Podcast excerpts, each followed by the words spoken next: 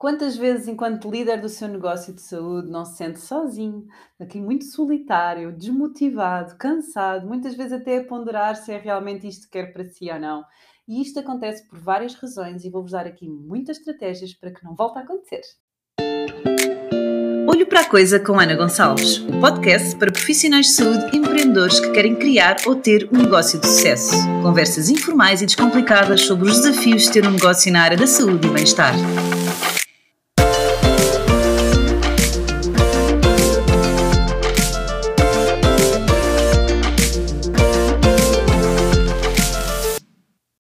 Bem-vindo ao episódio 109 do meu podcast Olho para a Coisa com Ana Gonçalves e hoje sobre a questão de quem motiva o líder da clínica, não é? De quem é que nos motiva? E durante uh, muitos anos eu não tinha consciência disto. Uh, espero que com este episódio vos tragam aqui estratégias para que um líder não se sinta tão sozinho e que se sinta efetivamente motivado porque somos nós que estamos constantemente a motivar a nossa equipa, a dar-lhes aqui inspiração, não é? É quase como se estivéssemos aqui numa viagem de barco e nós estamos sempre a remar, sempre a puxar pelos outros, e nós não podemos parar, porque também nos dizem que o líder não pode parar, não é? Temos de ser o primeiro a chegar à clínica, o último a sair, não podemos dizer não consigo, não podemos dizer que não temos tempo, não é? para fazer determinada tarefa. E isto é realmente crenças que nos vão, eh, que, que, que, nos acompanham, não é? Uma questão muito cultural, que nos levam a que nós tenhamos dificuldade em perceber que não tem mal um líder ser vulnerável, não é? É uma grande característica de um líder nós sermos vulneráveis, nós dizermos que precisamos de ajuda, nós dizemos que não consigo fazer aquilo que nos estão a pedir, dizer que amanhã eu não venho porque vou descansar, porque preciso de tempo para mim, preciso de tempo para pensar no negócio, para cuidar de mim, o que seja, não é? Um, até permitir que nesta viagem, não é, do barco, eu passe os remos a outra pessoa, não é? E que desfrute de perceber que eu criei momentos na minha equipa que conseguem levar o barco, que conseguem uh, que esta viagem seja feita da melhor forma e eu também usufruir daquilo que eu também construí, não é? Ser vulnerável é realmente aqui uma das primeiras crenças para nós conseguirmos equilibrar a nossa motivação. Nós não temos que ser nós a fazer tudo, não somos os únicos que conseguimos fazer não é difícil encontrar as pessoas certas para o nosso negócio. Uh, aquelas crenças que nós temos, tudo tem que depender de nós e passar por nós para controlar, para estar tudo bem. Isto não tem que acontecer, não é? Pelo contrário, não é? Quando nós permitimos, e quando lá atrás eu me permiti a ser vulnerável, a dizer que precisava de ajuda, posso-vos dizer que até o respeito e admiração que a equipa tinha por mim aumentou, não é? Porque eu deixei de estar lá em cima, né, dono do negócio, e a equipa cá em baixo, este distanciamento, porque eu estava constantemente a encarar uma personagem Ana, não é? Eu sou uma pessoa de pessoas, de afetos, de partilha, e eu estava a encarar a personagem líder Ana, não é? Que era alguém que chegava à clínica, que tentava manter o distanciamento, estava sempre bem, estava sempre a motivar os outros, não podia permitir sequer a não estar bem, não é? A passar isso para os outros.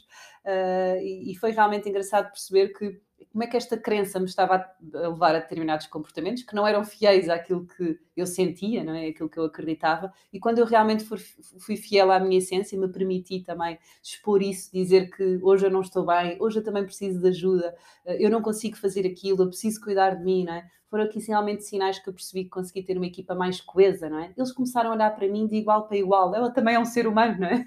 E agora nas redes sociais, na internet, muito se fala de empreendedorismo e passamos aqui uma visão super romântica e maravilhosa, não é? Mas existem realmente momentos desafiantes, existem riscos que o empreendedor tem que fazer, existem escolhas, não é? Eu tenho que escolher, como já aconteceu, por exemplo, o ano passado, ir passar o dia da mãe com o meu filho ou ter um compromisso profissional que eu não conseguia uh, adiar, não é?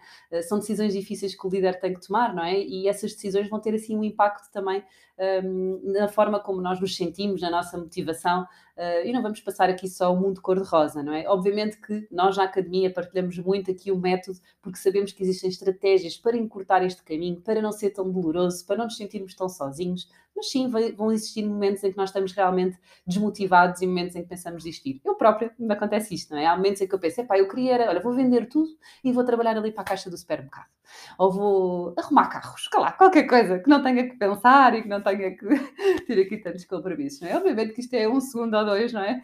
E que eu foco e penso, porquê é que eu estou a pensar nisto, não é? Porque é a fuga, não é? O caminho mais fácil, não é? Não foi o caminho que eu escolhi. No episódio anterior falamos muito no porquê, não é? Este porquê é importante por isso, não é? Para nos irmos alinhando do porquê que decidimos ter realmente o nosso negócio e escolher este, este caminho. Portanto, ser vulneráveis, pedir ajuda é muito importante. Depois percebemos que temos que arranjar aqui estratégias para nos motivar. Muitas vezes queremos muito beber do nosso colaborador e está tudo bem, não é? Mas perceber que o papel deles não é motivar-nos, não é? O papel deles é uh, realmente executar, concretizar também o nosso sonho, nós desenvolvermos, mas o papel do colaborador não é motivar-nos, não é? Às vezes as pessoas dizem, temos muitos empreendedores que dizem, ah, mas a minha equipa também não me compreende, eles também não, nunca me dizem se, se eu sou um bom líder, nunca, não é? nunca me dizem aqui o impacto que eu tive na vida deles. E eu digo sempre, perguntei, não é? Eu pergunto à minha equipa, eu pergunto, olha, o que é que tu mais gostas aqui do que no outro trabalho, não é? Como é que tu te sentes? Achas que eu sou um bom líder? Achas que eu não sou? E, e eles também, nós nos permitirmos a que eles eh, conversem, tem, tem dois lados da moeda, não é? Podem ser coisas boas ou coisas más, eh, mas por norma, quando, quando, quando as coisas são boas, essas coisas também nos motivam, não é? Eles dizerem que nunca se sentiram tão felizes num local de trabalho, que se sentem muito reconhecidos, que adoram estar aqui a trabalhar, não é? Isso tem que ser as pequenas migalhas, não é? Para nos permitir dar aqui a motivação de continuar o nosso trabalho. Portanto, perguntar não tem mal nenhum e posso-vos dizer que depois até se torna aqui cultural, não é? Eles próprios depois percebem que nós temos esta necessidade, de ser vulnerável, não é? Que falamos no ponto 1, que não tem mal nenhum. E eles próprios é que nos vão dar aqui estas, uh, estes, estes reconhecimentos, não é? Este feedback do nosso trabalho e daquilo que nós estamos uh, efetivamente a construir.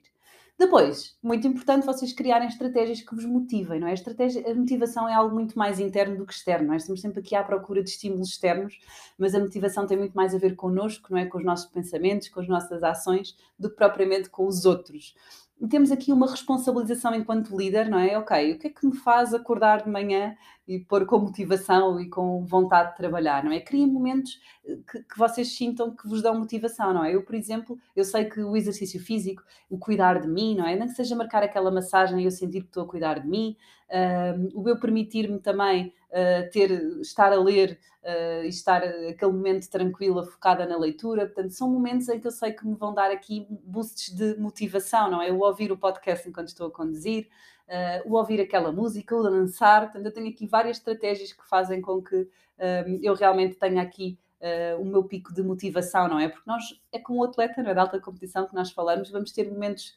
durante a nossa época mais exigentes, não é? Para nós efetivamente conseguimos ter aqui a tal alta performance que, fala, que se fala, não é? Estarmos aqui 100% motivados. É importante vocês perceberem para uns vai ser acordar mais tarde, para outros vai ser acordar mais cedo, para outros vai ser ler um livro, para outros vai ser fazer exercício, para outros vai ser eh, ir jantar ou ir almoçar ao sítio ver o mar, o que seja, não é? O importante é realmente vocês refletirem e, e quando, quando muitos dos empreendedores têm dificuldade em perceber o que é que os motiva, vocês, quando tiverem este pico de motivação, vejam o que é que estão a fazer, o que é que acabaram de fazer uh, que vos deu motivação, não é? E vamos replicar isso, não é? Essa sensação, porque é muito mais emocional e muito mais um sentimento, a motivação, do que propriamente um estímulo externo de algo que eu não controlo porque eu não vou controlar o feedback dos meus colaboradores, eu não vou controlar o feedback de um cliente, mas eu vou controlar, eu criar estratégias ativas, eu, responsabilidade na minha motivação.